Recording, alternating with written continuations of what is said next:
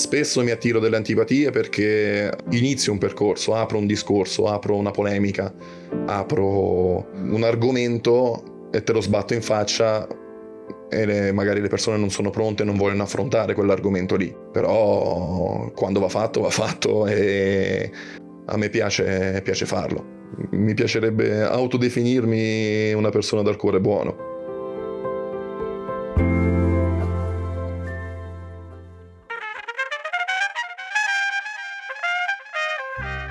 Trequartista è un atleta speciale, dotato di visione e fantasia, difficile da imbrigliare. Attacca muovendosi fra le linee, sta in una posizione fluida, liquida, un po' come la società moderna.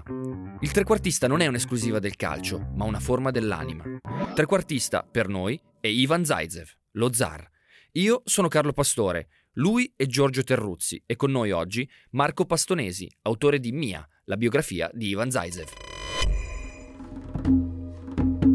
Schiacciata, voce del verbo schiacciare, voce anche dei verbi saltare, caricare, scaricare, colpire, sfogare, urlare e addirittura tuonare. La schiacciata sta nella pallavolo e anche nel basket come il colpo del KO nel pugilato e come il colpo di reni in una volata nel ciclismo. Potenza, prepotenza, violenza. La schiacciata è uno scoppio e un'esplosione, infatti è fuoco. È la distanza minore fra cielo e terra, infatti è un missile che non decolla ma precipita. È la perpendicolare e il filo a piombo, infatti è geometrica e geotermica. È un participio passato, passato in centesimi di secondo, ed è la parola fine. Ivan Zaitsev sa fare tutto. In quei 9x9 della sua metacampo, totale 81 metri quadrati, praticamente un bilocale con servizi, Zaitsev danza e balla, salta e riceve, si sbraccia e si tuffa. Ma se si dovesse scegliere una sola immagine, una sola azione, un solo movimento, allora la schiacciata la schiacciata per conquistare e dominare, per sopraffare e sottomettere, per liberare. Il contrario della schiacciata è il muro. Il muro è la difesa, l'estrema difesa, la legittima difesa. E un muro è una difesa che si trasforma in attacco. Una parete che faccia da parata. Una seconda rete composta da braccia, mani, dita. Se la schiacciata accende, il muro spegne, se la schiacciata fulmina, il muro incenerisce, se la schiacciata è un elettroshock, il muro è un blackout, due facce della stessa medaglia, della stessa meraviglia, dello stesso Ivan Zaitsev.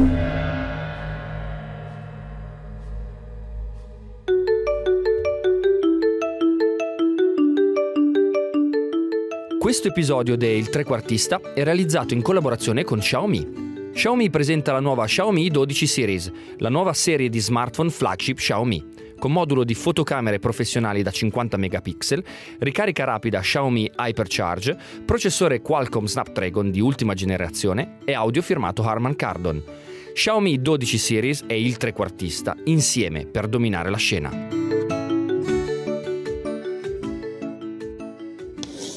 Ciao Marco. Ciao, ciao Carlo. Eccoci qui, eh, Giorgio chiuderà questa puntata con la sua firma, intanto abbiamo sentito la tua firma dedicata a Ivan Zaitsev. Eh, quello che secondo me va ricordato è che Ivan Zaitsev è un eh, giocatore di pallavolo che attualmente ancora gioca, in, que- in, questo momento in Russia, e che ha vinto una serie di titoli importanti, ha vinto tre Supercoppe italiane, due campionati, una medaglia d'argento alle Olimpiadi eh, nel 2016. Ecco, un giocatore che ha vinto tanto ma non tantissimo, un giocatore però estremamente popolare che forse fa parlare più di sé che della pallavolo. Beh, un, è un giocatore, un atleta, un campione ed è anche un personaggio, è uno di quelli che trascinano, è un trascinatore di folle, è un tomba dei, dei parquet. È uno che ci mette la faccia, oltre che le braccia, le mani, le dita, è uno che non si tira indietro, fa un passo avanti, fa sempre un primo passo, primo rispetto a tutti gli altri, è uno che si espone e che si impone, è uno che si ama o si odia. E quindi è uno che ci piace molto perché è, è il perfetto esempio di trequartista. Esatto, è polarizzante. C'è chi lo ama tantissimo, chi lo odia. Certo, un fatto è una montagna d'uomo. Eh, lo zar delle battute, lo zar delle schiacciate, figlio di atleti. Tra l'altro, atleti che hanno portato a casa anche le medaglie d'oro alle Olimpiadi. Eh sì, è figlio del, del Coppi sovietico. Attenzione, e questo è importante, spiegacela bene. Il padre è stato il, l'atleta del Novecento in Russia. L'atleta modello, l'atleta esempio, l'atleta simbolo, l'atleta icona, l'atleta più rappresentativo nella storia dello sport del Novecento in Russia. E devo dire che è un peso pazzesco, un peso enorme, soprattutto considerando il fatto che era il capitano, era la bandiera, era l'emblema nella pallavolo cioè lo stesso sport, quindi un'eredità che avrebbe sfiancato chiunque. Fausto Coppi ha avuto un figlio, Faustino, che già nel diminutivo porta i segni di una sudditanza, di una dipendenza, di una inferiorità. Ivan ha dovuto uccidere si fa per dire, il padre per poter rinascere. E un'operazione tutt'altro che facile, tutt'altro che semplice, tutt'altro che possibile. Lo ha fatto ed è rinato come atleta, come personaggio e, e anche con una sua eh, carriera luminosa, splendente, forse non ricca come quella del padre, ma la pallavolo è un gioco di squadra e non individuale. Tra l'altro credo che eh, per eh, insegnargli a nuotare da piccolo fosse stato buttato nel lago eh, fuori dalla Dacia, allevato in modo durissimo, quindi non sarà l'educazione siberiana, ma eh, insomma la, la Russia eh, porta, porta, i suoi tratti valoriali distintivi. Però ne è uscito un uomo, un uomo che appunto è estremamente gioviale, socievole, che riesce a comunicare in maniera pazzesca quello che è uno sport non celebrato come altri sport, eh, come il calcio, per esempio. Beh, sì, la pallavolo. La pallavolo è uno sport eh, scolastico per eccellenza. È forse lo sport più praticato no? dopo il calcio, ma insomma è certamente lo sport più praticato dal genere femminile ed è uno sport eh, forse sottovalutato, sottovalutato perché non conosciuto profondamente, non conosciuto intimamente. Nella pallavolo c'è tutto, c'è il brivido, c'è l'adrenalina, c'è l'acido lattico, c'è le, l'emozione, le sensazioni, lo stress, c'è una tensione elettrica che si palpa sia in campo ma sia in tribuna. È uno sport intelligente, forse come gli scacchi, è uno sport eh, violento come la box, è uno sport eh, danzato come il basket ed è uno sport di squadra come il rugby, insomma è uno sport bellissimo. noi italiani calcio dipendenti, calcio assuefatti, e ce ne ricordiamo raramente e soprattutto mm, durante le Olimpiadi e allora lì riscopriamo la forza bella e la bellezza forte di questo sport. La pallavolo è, è emozione, è gioia, è, è empatia e su questo Marco Pastonesi ve lo può confermare perché Uh, quando ci siamo conosciuti lui era un po' scettico sulla pallavolo e anzi mi aveva addirittura detto tramite una battuta il tuo non è uno sport, è un gioco e poi dopo che ci è entrato un po' più dentro nel meccanismo, dopo che ha respirato la pallavolo, si è messo a vivere le partite in un modo diverso. Ma scusa, ma quando tu hai detto a Zaitsev, eh, guarda, questo secondo me è un gioco e non uno sport, lui come ti ha convinto del contrario? Cioè, che cosa ti ha detto? E io ho avuto questa fortuna di essere chiamato da una casa editrice, la Rizzoli, per scrivere la biografia di un pallavolista. Risposi a quella telefonata, no grazie, non me ne intendo, non, io mh, mm, so di altri sport, credo che la eh, competenza sia una deontologia professionale. Mi hanno detto, ma non vuole neanche sapere di chi parliamo. Dico, mi può dire qualsiasi nome, tanto io non li conosco, e mi fece il nome di Zaitsev.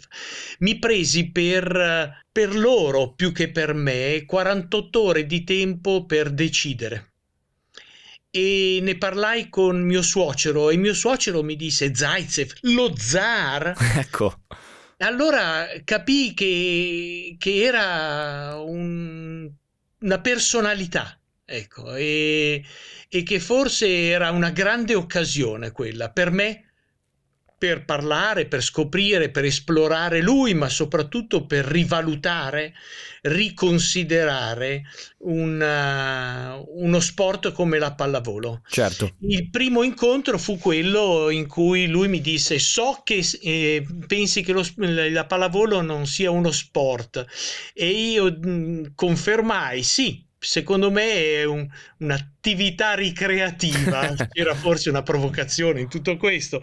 Devo dire che mi sono ricreduto quando ho visto e ho vissuto la pallavolo dal di dentro, dentro uno spogliatoio, dentro un campo, dentro un palazzetto. Esatto, è una cosa che Ivan tiene molto a sottolineare, cioè che eh, la pallavolo viene, mh, al contrario di altri sport, danneggiata dalla, dalla televisione. E respiri proprio l'emozione l'emozione, l'emotività, il, la tensione, perché non essendo uno sport uh, di contatto si amplifica tutto questo, tutta questa sensazione di una sorta di gioco psicologico che inizia nel mezzo di una, una partita di pallavolo, nel mezzo dei, dei fondamentali tecnici, diciamo così.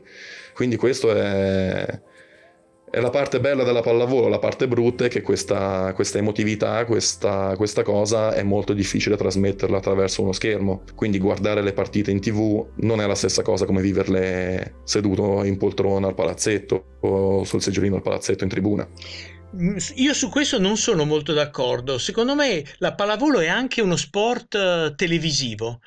Certo, non è lo stesso, eh, la stessa bellezza, la stessa emozione di quella che si vive in campo o in tribuna. Eh, ma come per il tennis, ma come per la box, ecco, tutto quello che è dal vivo è un'altra cosa. Cioè, il teatro è la stessa differenza che c'è tra il teatro e il cinema, cioè l'esperienza teatrale profonda, significativa, eterna il cinema o la televisione poi passa in fretta, però è un modo più facile per consumare. Ecco, in questo sì, sul campo, sulla tribuna, certi brividi eh, sono eh, indelebili. Mi viene in mente The Last Dance di Michael Jordan, dove i ragazzi giravano con una troupe televisiva al seguito che registrava tutto quello che, che succedeva intorno a loro uh, fino all'estremo. Però questo avveniva 30 anni fa. La colpa è di chi non ha saputo uh, trasmettere l'idea di, di sfruttare questo potenziale, raccontarci, di portare fuori all'esterno il, il messaggio e, le emozioni di noi ragazzi che viviamo quotidianamente attraverso la pallavolo. Lui ce l'ha questa cosa di raccontare, probabilmente un, essendo un comunicatore nato, non accetta che la pallavolo non venga raccontata quanto la pallavolo stessa meriti. Eh, questo è un punto secondo me molto chiave anche della figura di Zaitsev come eh, trequartista, nel senso che gran parte delle cose che lo hanno fatto discutere nascono da questa sua volontà di metterci la faccia, di andare là fuori e di prendersi le responsabilità responsabilità di raccontare a tutti che cosa fa lui, ma che cos'è anche la pallavolo. Ma Zaitsev ha una passione eh, istintiva, eh, ma anche costruita giorno dopo giorno, allenamento dopo allenamento, palestra e campo, per cui la pallavolo è diventata eh, professione, certo, ma anche missione. E non riesce ad accorgersi e a capacitarsi no? di come questa bellezza dello sport eh, non venga trasmessa e non contagi la gente per ignoranza e perché poi siamo tutti distratti, confusi, annichiliti, travolti da altri pensieri e problemi. In questo Zaitsev è un missionario, è un ambasciatore, è un portavoce, è un leader.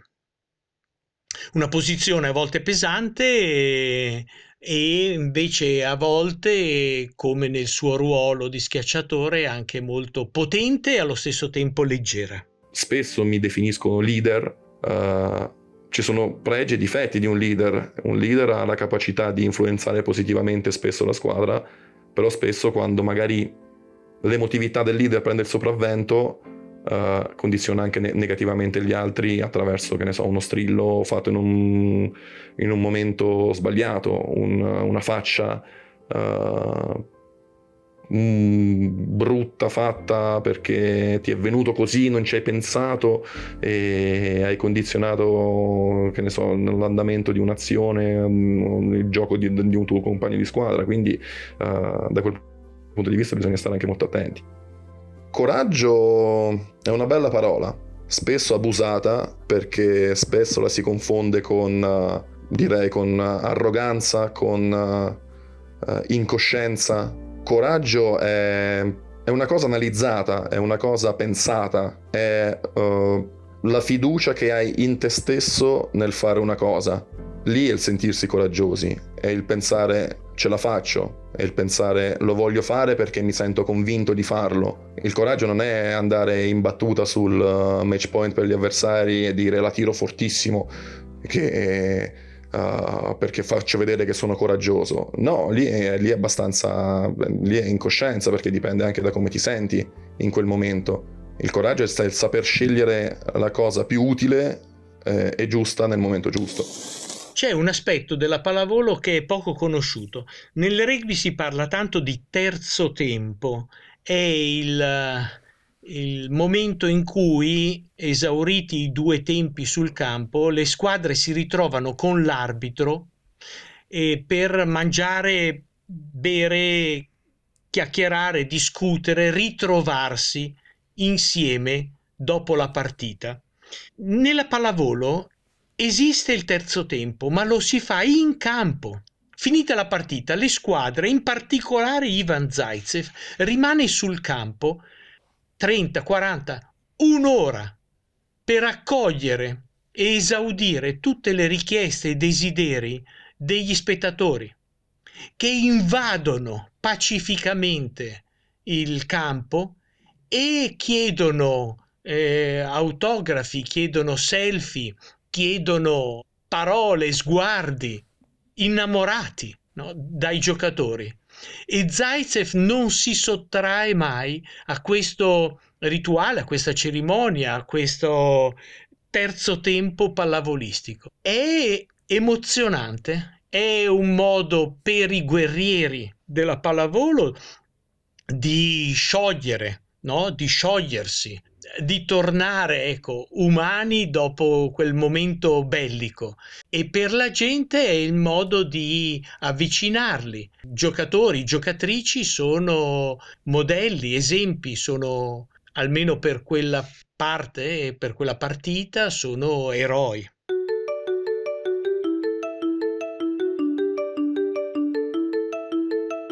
E allora parliamo di eroi sul campo. Eh, nel momento in cui eh, gli eroi diventano tali, la competizione delle competizioni, le Olimpiadi 2016, Rio de Janeiro, accade qualcosa. Eh, la, la, semifinale è momento, nel suo momento topico, si sta per capire da che parte andrà la storia viene dichiarata una challenge. Immediatamente dopo che ho colpito la palla uh, mi sono reso conto che non l'avevo colpita perfettamente e vedendola andare verso il fondo del campo ho subito pensato che fosse un errore. Io non l'avrei neanche chiamato il, uh, l'occhio di falco in quel momento lì perché non, non lo so, forse avevo già cancellato quel momento, non ci stavo neanche pensando, non, non era questione di disperatamente aggrapparsi ad una speranza. Uh, forse in quel momento ero talmente in fiducia, mi sentivo talmente bene che uh, stavo già quasi pensando alla palla successiva, nel senso che per me era finita lì, anche se fosse stato un errore, pazienza, andiamo avanti comunque ce la stiamo giocando. Uh, però poi vedo che viene chiamato l'occhio di falco e anche da, dalle immagini televisive si vede che io faccio una faccia della serie no è fuori. Tipo dai lasciamo stare pensiamo, pensiamo avanti. Poi entra dentro e lì è, è, è un'esplosione di gioia è un qualcosa di inaspettato che, che ti invade che ti, che ti fa volare ed è stato bellissimo per quello, però il punto secondo me fondamentale è stato il primo Ace, che è quello che ha dato un po' lo scatto uh, psicologico uh, dominante in quel finale di set. Uh, però quella gioia lì, sì, eh, siccome è stata inaspettata, è stata molto bella. Le partite sono fatte di 5 set, 3 su 5, in verità poi ci sono dei momenti, quelli che, che decisivi, e quando i momenti si raggruppano, ecco, diventano delle strisce e sono quelli che entrano nella storia. Allora c'è un momento in cui la nazionale italiana ribalta il, l'andamento la, de, di, di, un match e, e questo capita quando c'è Zaitsev in battuta. È un momento in cui la, la, lo sport diventa storia. È come un Borg eh, McEnroe a Wimbledon, è come un'Italia-Germania 4-3, è come Coppi e Bartali nella Cuneo Pinerolo del Giro d'Italia del 1949 eh, è come i 25 passi di John Alomu nella semifinale contro l'Inghilterra alla Coppa del Mondo del 1995 di rugby. Ecco, è un momento in cui si fa la storia ribaltando una situazione. Ivan Zaitsev in battuta, è un ace? No, secondo gli arbitri non è ace, è il punto della parità, secondo gli arbitri è 23-23, Zaitsev non ci sta, gli azzurri chiedono Uh, il challenge, la moviola in campo, Zaitsev parla da solo per caricarsi, secondo gli arbitri è 23 pari, tutti a guardare all'insù il tabellone, video challenge, moviola in campo richiesta dalla panchina azzurra. Ed è dentro, di un la palla di Zaitsev, ace ancora di Ivan Zaitsev. 24-22 Seb ancora Zaitsev. Un ace ancora di Ivan Zaitsev.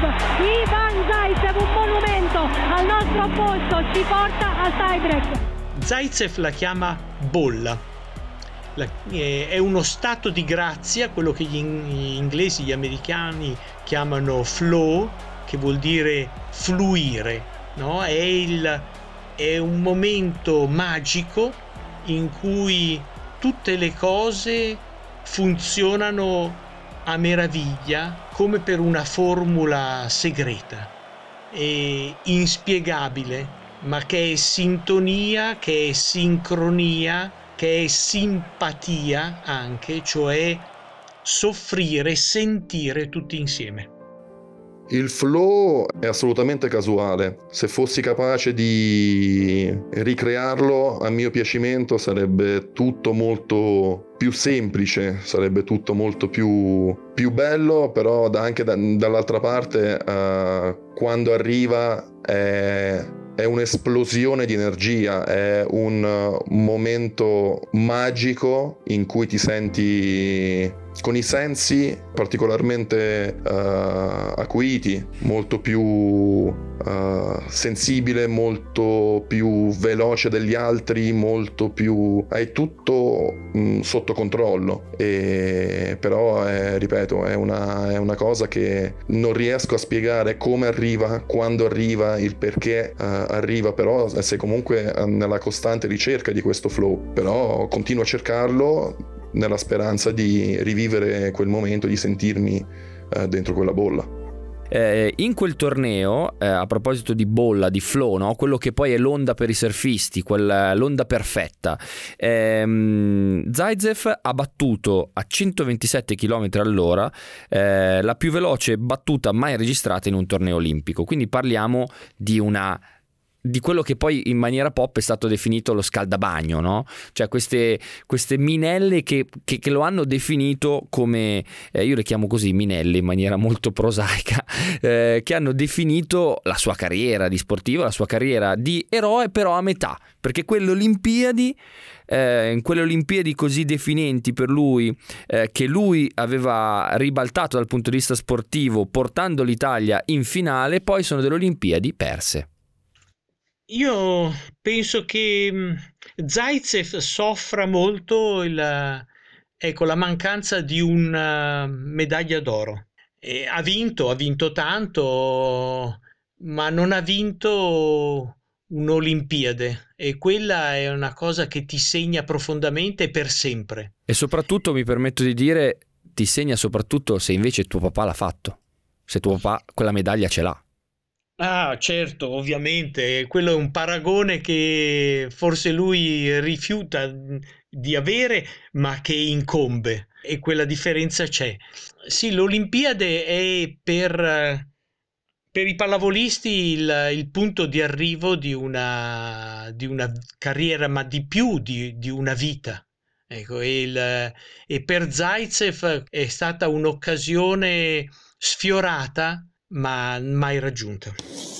Ecco, eh, il rapporto con la nazionale da parte di Zaitsev dopo quelle Olimpiadi è iniziato a diventare un po' complesso. Ci sono secondo me dei, dei, degli elementi biografici che vanno un, un po' spiegati. Per esempio, eh, se uno digita su Google Ivan Zaitsev, a un certo punto troverà questa definizione, che è una definizione che sembra quasi eh, lol, quasi ironica, quasi grottesca, la guerra delle scarpe. Ora, che cos'è questa guerra delle scarpe? Ci racconti cos'è successo fra Zaitsev e la ehm, federazione? Perché in questo senso c'è molto del personaggio Ivan Zaitsev. Beh, la nazionale italiana doveva usare per una sponsorizzazione tecnica scarpe di una certa azienda. Una vicenda superata dai tempi, perché in nessun altro sport esiste una simile dipendenza. Nello sci gli sciatori della nazionale italiana usano i sci personali del, del proprio eh, sponsor e i calciatori della nazionale italiana usano scarpe mm, con i quali le aziende sono legati a quelle aziende. I corridori della nazionale di ciclismo usano le proprie biciclette, non quelle fornite eventualmente dalla nazionale italiana. E la Pallavolo no, era rimasta ancorata a una situazione antica. Zaitsev non si trova con, con le scarpe della, fornite dalla federazione italiana, gli provocano vesciche. Ma mettiamo anche che non sia vero, mettiamo anche che sia una questione di principio. Si rifiuta di giocare si potrebbe giocare con delle scarpe eh, personali mascherate da scarpe della federazione. E la cosa non funziona, la cosa non va avanti, Zaitsev viene estromesso dalla nazionale italiana. Un momento molto buio è stato sicuramente quando sono stato escluso dalla nazionale perché non sono stato capito e sono stato abbandonato un po' da tutti. È stato un momento buio perché non ho, non ho trovato appoggi intorno a me, mi sono mancati tutti gli appoggi in quel momento ad esclusione logicamente di quelli familiari, di mia moglie, però lì all'interno dell'ambiente che vivo H24 perché faccio questo di Uh, di mestiere, faccio il giocatore di pallavolo, quando ti mancano gli appoggi pallavolistici è, è difficile uscirne. Poi però il tempo ha, ha, permesso di portare le prove nella direzione uh, giusta, nel farmi capire che comunque non è un momento che, che rimpiango, non è un rimpianto. Se tornassi indietro lo rifarei sicuramente, però ecco bisogna passare anche da da momenti del genere per, uh, per capirsi e farsi capire.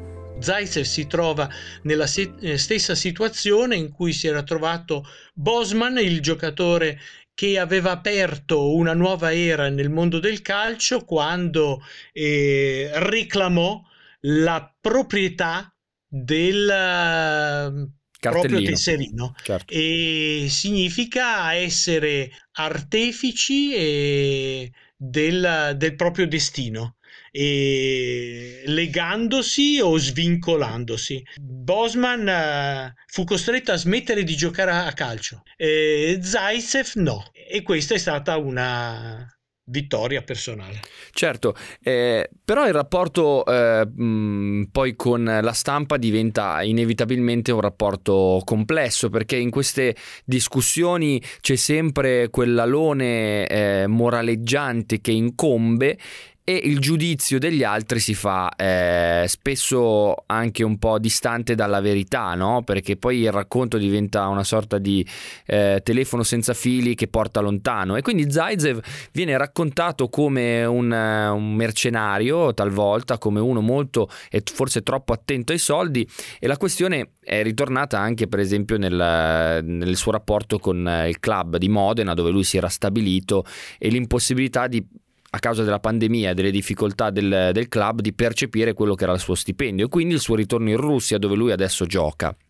Anche lì pioggia di, di critiche eh, pubbliche, cosa a cui lui è abituato perché eh, gli è successo quando ha vaccinato appunto i figli, eh, critiche da parte dei Novax, eh, gli è successo quando è andato in piazza eh, con eh, le sardine e ha manifestato il suo apprezzamento nei confronti di Stefano Bonaccini, critiche da parte diciamo così dello schieramento opposto, insomma sui giornali si dibatte, si dibatte spesso di quello che fa Ivan Zaitsev.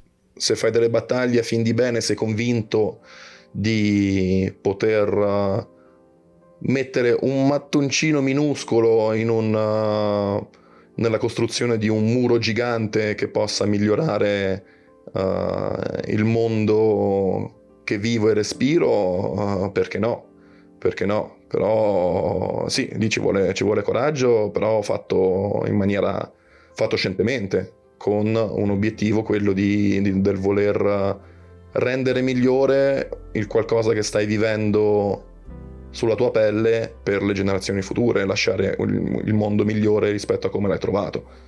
Beh, Ivan Zaitsev è uno che davanti a un problema così dice anche sti cazzi, nel senso che se ne frega, nel senso che va avanti per la sua strada. Noi spesso giudichiamo le persone senza conoscerle. E la cosa ancora più grave è quando succede ai giornalisti. Oggi l'accesso della stampa alle fonti, cioè ai giocatori, agli allenatori, ai presidenti è sempre regolato, filtrato, distanziato purtroppo, reso impossibile o impraticabile eh, dalle stesse società, dagli stessi club, per cui non si conosce, non si hanno verità ed è difficile ricercare la verità. Io ho avuto la fortuna di poterla cercare grazie appunto al, al libro biografico di Ivan Zaitsev, Mia, dove Mia è la palla, no? la battuta, la responsabilità, Mia è la, la pallavolo, la carriera, la Mia la vita. E lo Zaitsev conosciuto, lo Zaitsev respirato, abitato in questo libro e in questa convivenza è stato una rivelazione perché una persona sensibile, delicata, premurosa, leggera, simpatica, complice. Ecco, tutto quello che certe volte invece viene negato per lui. Certo. Come se lui fosse solamente un, un orso sovietico, una, un, uno scaricatore di lavatrici, appunto, che, cioè di schiacciate, e non uh, un compagno di viaggio allegro e profondo.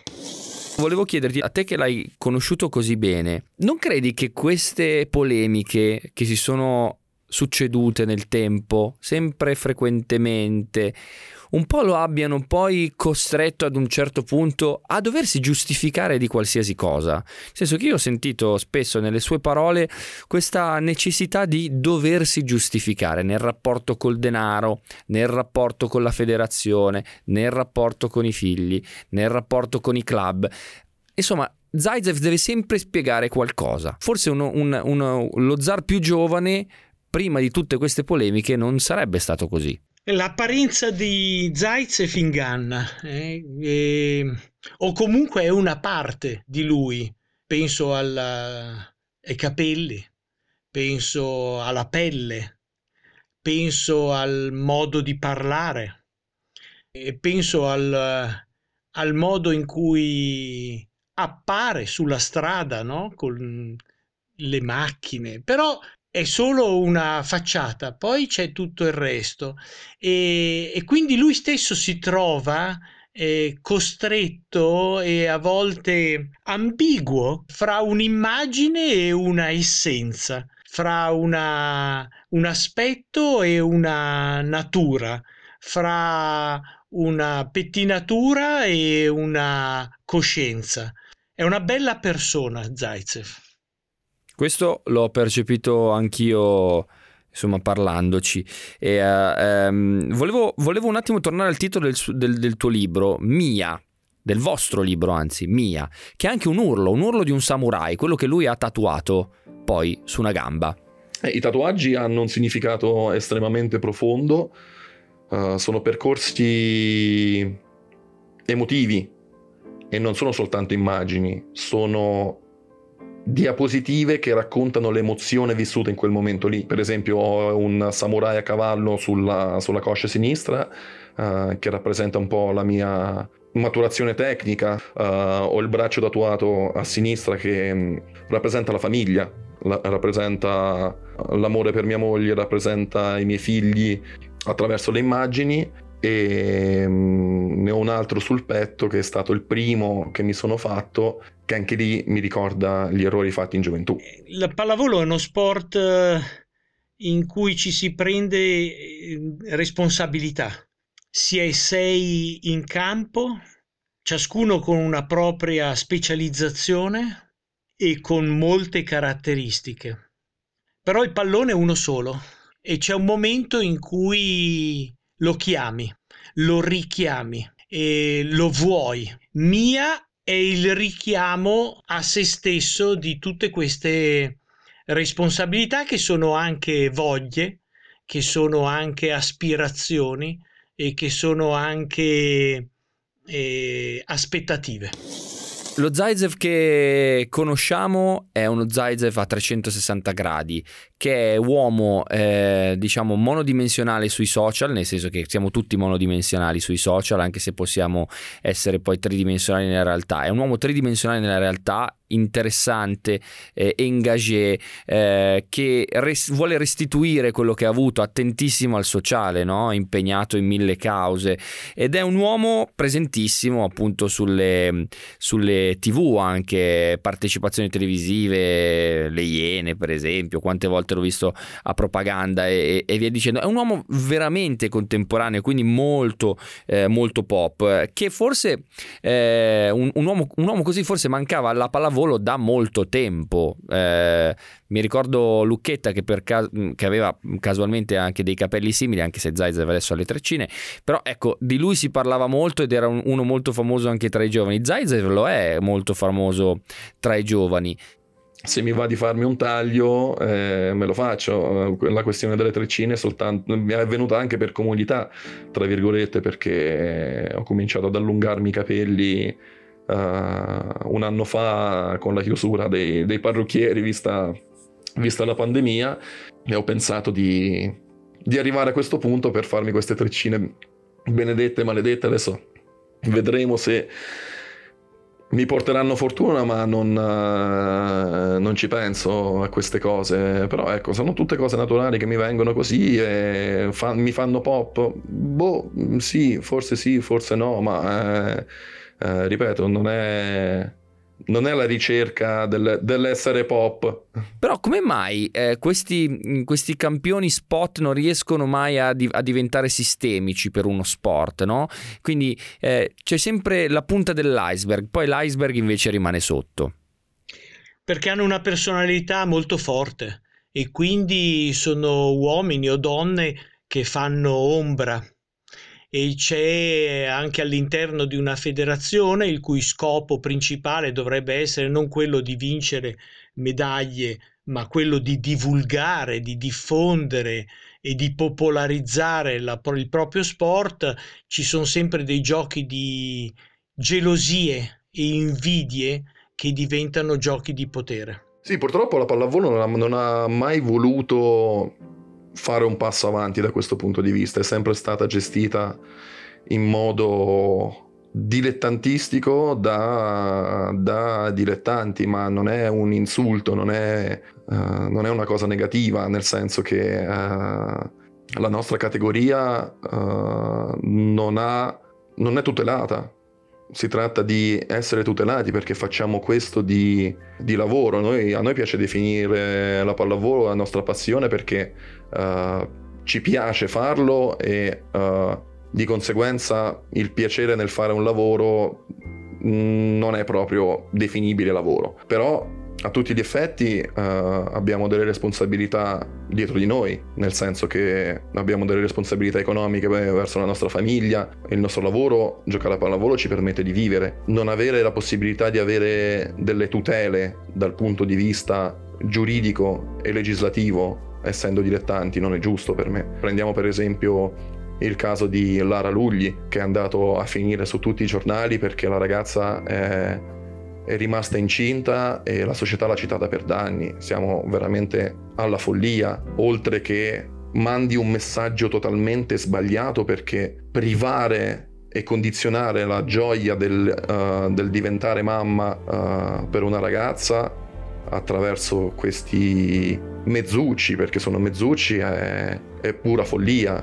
Però questi mezzucci sono purtroppo uh, possibili perché non siamo professionisti. Se fosse tutto molto più strutturato, e da questo punto di vista l'Associazione Italiana Pallavolisti ci sta aiutando molto e finalmente ci siamo uniti, ci siamo stretti tutti quanti insieme in questa associazione proprio per cercare di, di avere queste tutele, di cambiare il nostro sistema.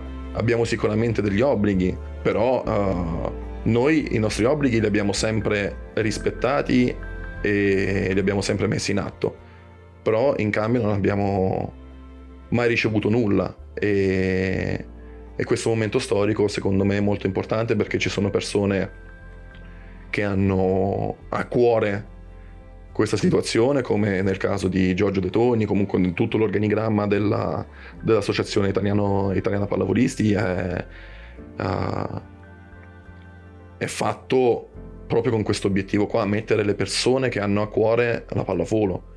È una cosa per il futuro, è uh, il desiderio di fare del bene. Questo mi fa andare verso la conclusione. Parlando di trequartismi, spesso parliamo di linee. Le linee che dividono il campo eh, dal fuoricampo e quindi che permettono di fare punto, oppure no. Le linee che, dif- che, che difendono una, un, un, privato da un pubblico. Eh, I trequartisti si muovono fra queste linee. Ecco, quindi il rapporto tra il dentro e il fuori da te che l'hai conosciuto da dentro, Ivan Zaisev, com'è? Il, a me piace la natura di Zaitsev. C'è un episodio che eh, mi ha convinto. Abbiamo fatto due presentazioni del libro in libreria più una in un teatro. Potevano starci 420 persone, quel giorno ce ne furono più di 500, mascherando quell'ottantina in più come addetti ai lavori o come o stando sul, palco, sul palco, sul palcoscenico e non nella platea. Alla fine del reading c'era un musicista, c'era un attore, c'eravamo noi due e eh, Zaitsev è stato eh, assediato da tutti i 500 spettatori perché ognuno di loro voleva una foto, una firma, una stretta di mano.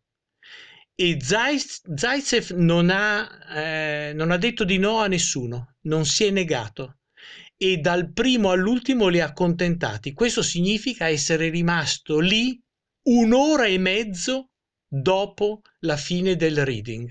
Gli stessi organizzatori si premuravano di, di, di, di sottrarre Zaitsev alla gente e lui ha detto no, sono venuti per me, io sono qui per loro, per a loro disposizione. Ecco, una, una facilità, una semplicità, una onestà così io non l'ho mai vista da nessuno. Ecco, se il tempo è la cosa più preziosa che abbiamo, decidere di impiegarlo così non può essere soltanto mera strategia, deve essere visione del mondo. Allora, grazie Marco Pastonesi, autore di Mia. Grazie a voi. La firma di questo episodio del trequartista è, come sempre, di Giorgio Terruzzi.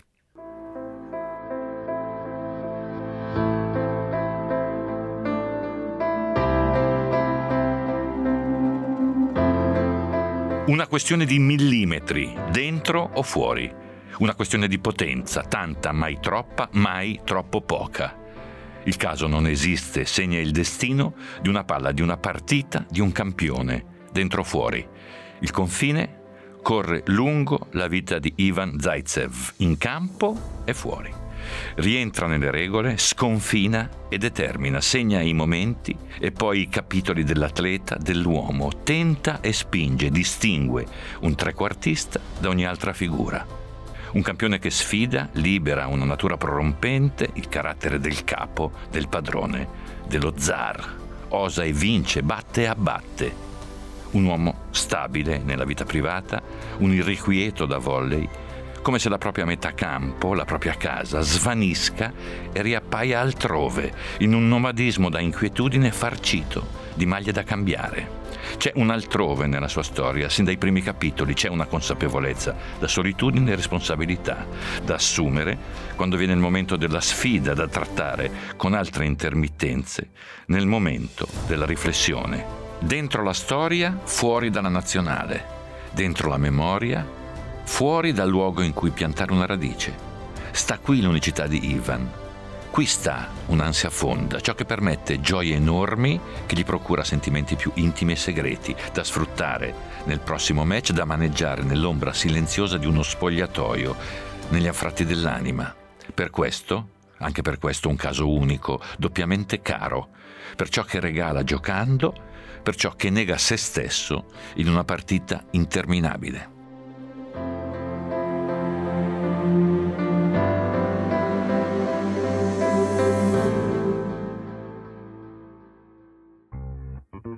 Continuate a seguirci, iscrivetevi al podcast sul sito iltrequartista.com, ascoltateci su Apple Podcast, Spotify, Google Podcast e lasciate le vostre recensioni.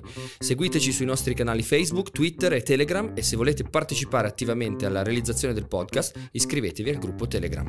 Avete sentito Carlo Pastore? Giorgio Terruzzi.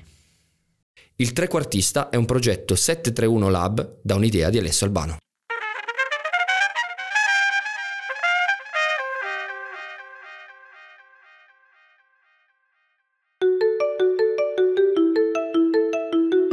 Questo episodio del Trequartista è stato realizzato in collaborazione con Xiaomi.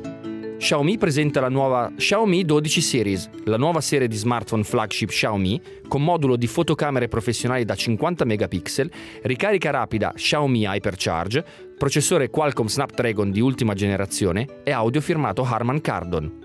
Xiaomi 12 Series e il trequartista insieme per dominare la scena.